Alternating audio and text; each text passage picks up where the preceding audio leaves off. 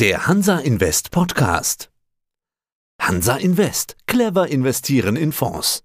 Der Hansa Invest Podcast. Das Börsenradio Nummer 1. Börsenradio Network AG. Der Hansa Invest Podcast. Hansa Invest. Clever investieren in Fonds. Der Hansa Invest Podcast. Guten Morgen, liebe Hörer des Börsenradios. Mein Name ist Klaus Lehr und ich bin Geschäftsführer von der PT Asset Management GmbH, einem unabhängigen Vermögensverwalter hier in Metzingen. Und ja, heute haben wir ein ganz besonderes Datum, sage ich einmal jetzt an der Stelle. Am 24.02. hat ja Putin beschlossen, die Ukraine einzunehmen, den Befehl gegeben zum Einmarsch. Seitdem ist natürlich viel, sind viele menschliche Tragödien passiert. Viel, viel ist geschehen, viel hat sich verändert aber viel wird sich auch noch verändern. Aber warum ich das jetzt heute sage zur Einführung, heute ist an den Börsen ein extrem starker Aufstieg zu verzeichnen.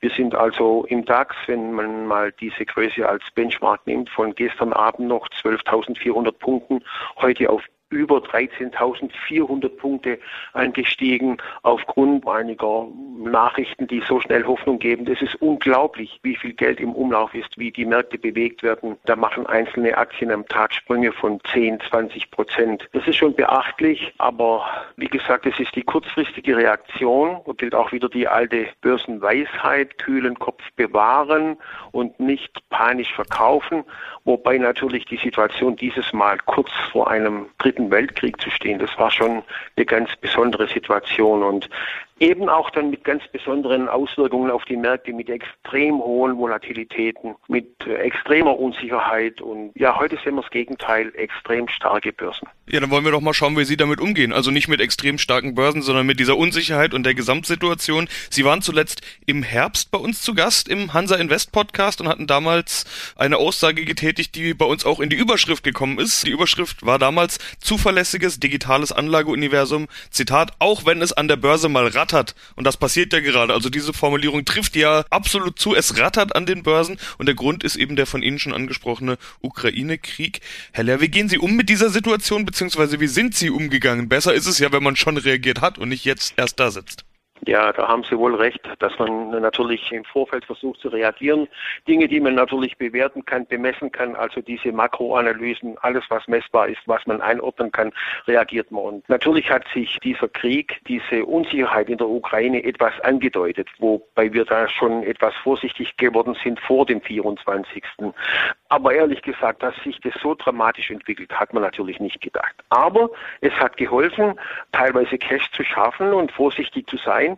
Insbesondere auch, weil man ja aus den vergangenen Jahren, insbesondere auch ein sehr gutes Jahr 2021 hatte, sehr, sehr hohe Bewertungen hatte. Nicht? Und dann kam ja schon die Inflationsängste, die Zinssteigerungsängste, da wurden die Börsen ja schon ein bisschen unsicher. Auch in diesem Zusammenhang hatten wir schon etwas reagiert und eben Aktienquoten abgebaut und Cash geschaffen. Und das hat natürlich dann auch in dieser Eskalation geholfen. Aber wir hatten, wie man so schön sagt, den Fuß auch drin gelassen, weil man weiß, dass wenn solche Spannungen, politische Spannungen an den Börsen sind, wenn es Nachrichten gibt, die Vertrauen geben, dass das sehr, sehr schnell nach oben geht. Also man muss da immer auch ein Stück dabei sein. Da gibt es ja bewährte Aussagen auch, wenn man die zehn besten Börsentage versäumt, dann ist es schwer nach oben zu kommen. Also den Fuß drin lassen war sicher gut, aber ein Teil Liquidität, das haben wir gemacht und insofern sind wir dann heute sehr gut durch diese schwere Krise gekommen. Sie hatten im letzten Gespräch erklärt, dass in Ihrer digitalen Vermögensverwaltung dann eine individuelle Strategie für die Kunden ausgearbeitet wird und dass es da eben fünf unterschiedliche Risikokategorien gibt. Wie sind da denn gerade die Überlegungen beziehungsweise wie reagieren Sie unterschiedlich auf diese Situation? Situation? Das, was Sie jetzt gerade gesagt haben, gilt wahrscheinlich nicht für alle fünf Kategorien. Ja, da muss ich auch wieder sagen, da ist gut, wie wir da aufgestellt waren. Und zwar haben wir da eine sehr, sehr breite internationale Streuung mit einem hohen Gewicht auf USA. Und das hat natürlich jetzt auch in dieser Phase geholfen, weil wir hatten in dieser Krise wirklich an den Kapitalmärkten ein europäisches Problem insbesondere auch ein DAX-Problem, weil wir sehr automobillastig sind, natürlich sehr stark abhängig von Importen von Rohstoffen und auch Rohmaterialien und so weiter. Und das hat man gemerkt, Lieferengpässe, Lieferschwierigkeiten und so weiter. Das hat natürlich die europäische, insbesondere auch die deutsche Volkswirtschaft ganz stark betroffen. Insofern auch sehr starke Korrekturen am DAX im Vergleich zum S&P 500 oder zum Dow Jones oder auch zum Nasdaq. Deswegen war es gut, dass wir eine internationale Struktur haben, breit gestreut. Das ist diese alte Börsenweisheit und deswegen haben diese Depots auch gut gehalten und sind gut durch diese Krisen gekommen, muss man wirklich sagen. Und diese Strategie wollen wir weiterverfolgen. Wir wollen schauen, wo spielt die Musik, wo fließt das Geld hin, wo kann man Geld verdienen und das kann ich hierzu sagen. Das heißt, bleibt's dabei? Also die USA scheinen momentan ja stabiler zu sein. Ist das gerade die bessere Alternative? Ja, ja, das ist die bessere Alternative, muss man ganz klar sagen. Ich meine, die sind autark, die Amerikaner, die haben selber Öl, die haben Fracking, ist nach wie vor die größte Volkswirtschaft und die haben natürlich die Hochtechnologie, die uns auch in den nächsten Jahren die wichtige Gewinne machen wird. Internetbasierte Geschäftsmodelle wird es weitergeben. Also ich halte das absolut für einen interessanten Markt. Wobei man natürlich Europa nicht vergessen darf, keine Frage. Aber gewisse Schwerpunkte auch in den USA zu setzen, das halte ich nach wie vor für richtig. Cash hatten Sie jetzt angesprochen. Geht das? Sie haben jetzt gerade gesagt, Sie schauen dahin, wo das Geld fließt. Fließt das Geld denn schon wieder? Eingangs hatten Sie ja gesagt, heute ein ganz dicker Plustag. Zum Zeitpunkt unseres Interviews sind wir fast fünf Prozent plus im DAX, ja. also das ist schon deutlich. Geht ja. Ihr Geld auch schon wieder zurück in den Markt oder halten Sie das noch? durch das, dass wir den Fuß drin hatten und etwas äh, und nicht alles natürlich komplett verkauft haben, warten wir erstmal ab und freuen uns, dass die Investments, die wir halten, dass die mit nach oben gehen und warten wir mal ab, wie sich das einpendelt. Also wir sind jetzt nicht so schnell dabei, dass wir jetzt extrem nachschieben und Sorge haben, dass man jetzt was versäumt. Ihr defensives Produkt möchte ich mal noch ansprechen, den PTAM Defensiv. Der wurde ja Ende letzten Jahres erst ausgezeichnet mit einem genau. Fonds Award. Ja. Sowas ist natürlich immer eine schöne Meldung. Aber ein defensives Produkt muss sich ja dann auch bewähren, wenn es mal rappelt. Und das ist ja genau jetzt gerade äh, die Situation. Ja. Wie sind Sie da aufgestellt? Da sind wir sehr gut aufgestellt und das ist genau das, was ich gerade gesagt habe. Also dieses Defensivportfolio hat Schwerpunkte in USA, auch im Healthcare-Bereich, im medizinischen Bereich, so was die Aktieninvestments anbelangt.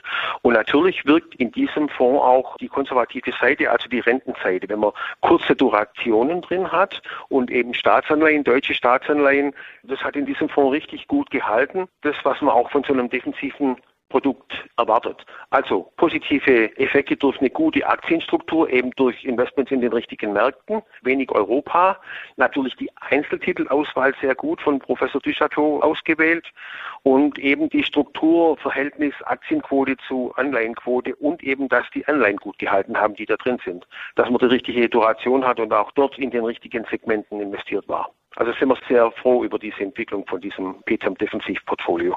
Eine Frage noch zum Thema, wohin fließt das Geld? Ich habe mich genauso wie wahrscheinlich ganz viele andere Marktbeobachter und Marktteilnehmer gefragt, wer kommt denn jetzt als Gewinner aus dieser ganzen Situation heraus? Und in Anbetracht der Abkehr von Russland und von russischem Öl und Gas müssen ja Alternativen her. Wir sehen das jetzt aus Großbritannien, die heute verkündigt haben, dass sie aussteigen aus Öl- und Gasimporten oder vor allen Dingen Ölimporten aus Russland. Die USA haben es schon gestern verkündet.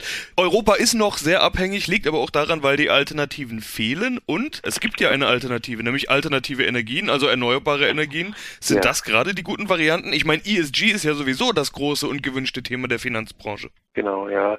Ja, das hängt natürlich auch zusammen mit diesem Thema ESG überhaupt in der Diskussion vor der Ukraine-Krise, ne, dass man eben wirklich versucht hat, andere Energiepolitik zu betreiben, regenerative Energien zu fördern. Und natürlich wird es durch diesen Effekt jetzt absolut beschleunigt. Man möchte sich unabhängig machen von Öl- und Gasimporten aus Russland. Das wird natürlich dafür sorgen, dass man da sehr stark darauf achtet, dass man in Deutschland und in Europa und im Rest der Welt regenerative Energien nach vorne treibt, Alternativen sucht sucht, da wird sehr, sehr viel Geld reinfließen, glaube ich. Das wird es befeuern. Und da gibt es sicher auch gute Chancen. Man merkt jetzt schon an einzelnen Werten wie Nordex zum Beispiel, diese Windkraftanlagenhersteller, wie gut die sich gehalten haben und wie die schon während der Krise eben nach oben gestartet sind, die Aktienkurse. Also das glaube ich, dass das ein ganz interessanter Bereich ist.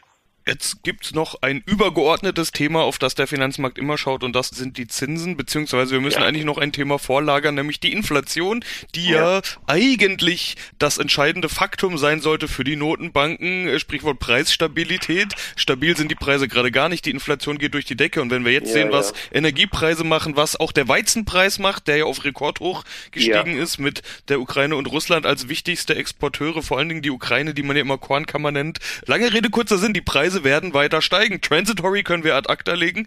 Wie ist Ihr Szenario? Was erwarten Sie? Ja, ja, zunächst mal vielleicht zu den absoluten Zahlen. Die Inflation in den USA wird mit 8% angegeben, in Europa mit 6%. Es könnte auch sein, dass es noch ein bisschen nach oben geht. Und klar, die alten Mittel sind eben die Zinsen dann zu erhöhen. Aber das scheint mir so einfach nicht möglich zu sein. Und da gibt es auch schon Aussagen in den USA.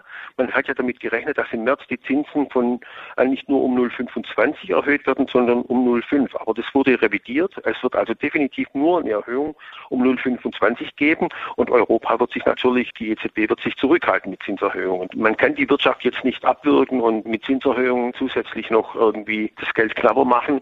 Aber das ist schon ein Spannungsfeld, was Sie da ansprechen, wo keiner so richtig weiß, wo geht's denn hin.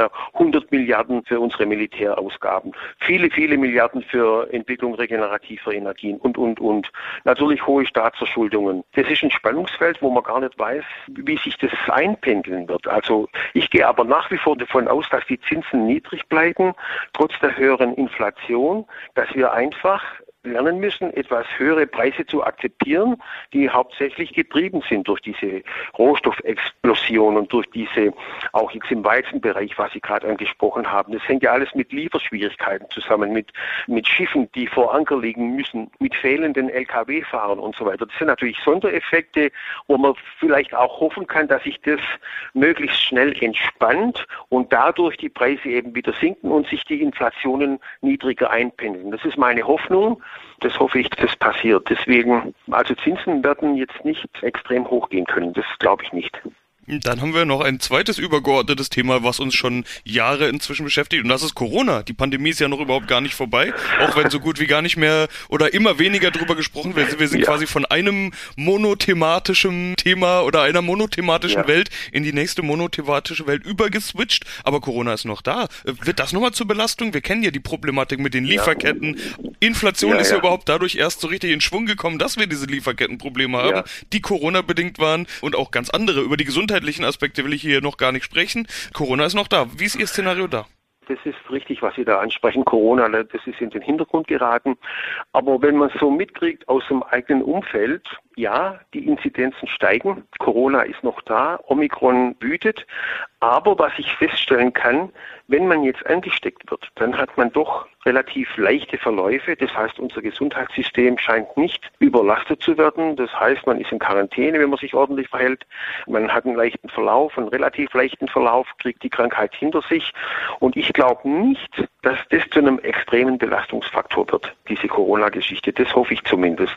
Selbst wenn die Zahlen wieder steigen, aber da hoffe ich, dass ich da recht behalte und das einigermaßen human an uns vorbeigeht oder dass wir damit leben können und wirklich das Gesundheitssystem nicht überlastet wird und wir keine Lockdowns oder solche extreme Maßnahmen noch dazu beschließen müssen. Das hoffe ich und da gehe ich eigentlich auch davon aus, dass das nicht notwendig sein wird. Ja, dann äh, schließe ich doch den Kreis wieder und komme wieder zu unserem Eingang. Da hatte ich Sie gefragt, wie gehen Sie um mit der Situation? Sie hatten in Ihrem Intro gesagt, dass für Sie das Wichtigste ist, dass man jetzt die Nerven bewahrt, dass jetzt ruhig bleiben die Devise ist. Das ist ja das, was die Profis generell sagen sagen, Panik ist immer der schlechteste Ratgeber. Ja. Aber äh, ganz im Gegenteil, ich finde, Sie klangen jetzt fast sogar optimistisch in den letzten 15 Minuten, ja. die wir jetzt gesprochen haben. Ja, das ist ein gutes Stichwort für mich, vielleicht das Ganze abzurunden. Wenn man jetzt überlegt, was gibt es denn für Alternativen, wenn man jetzt wirklich Geld anlegen möchte auf der Welt? Also der Zinsbereich, das haben wir gerade eruiert, das ist keine Alternative, weil das Risiko relativ hoch wäre und die Erträge, die Risikoprämien relativ gering im Verhältnis zum Risiko. Immobilien ist ein spezielles Thema, die werden hoch bleiben. Das ist eben auch ein schwieriges Thema. Rohstoffe, das sind Spekulationen, wo ich mich gerade nicht engagieren würde, das muss man ganz klar sagen. Was bleibt, sind die Aktien auf der Welt und da muss man den richtigen Weg finden, in die richtigen Branchen, die richtigen Regionen zu investieren und eben kühlen Kopf zu bewahren und schauen, wo sind die Geschäftsmodelle, wo geht es hin in Zukunft, wo spielt die Musik. Ja, dann sind wir mal gespannt, wohin die Geschäftsmodelle gehen, wohin das Geld fließt und wo die Musik spielt. Werden ja. wir beim nächsten Mal drüber sprechen. Herr Lehr, soweit vielen Dank. Ja. ja, vielen Dank. Alles Gute für Sie. Bleiben Sie gesund. Das war der Hansa Invest Podcast. Clever investieren in Fonds. Börsenradio Network AG. Das Börsenradio. Das war der Hansa Invest Podcast. Clever investieren in Fonds.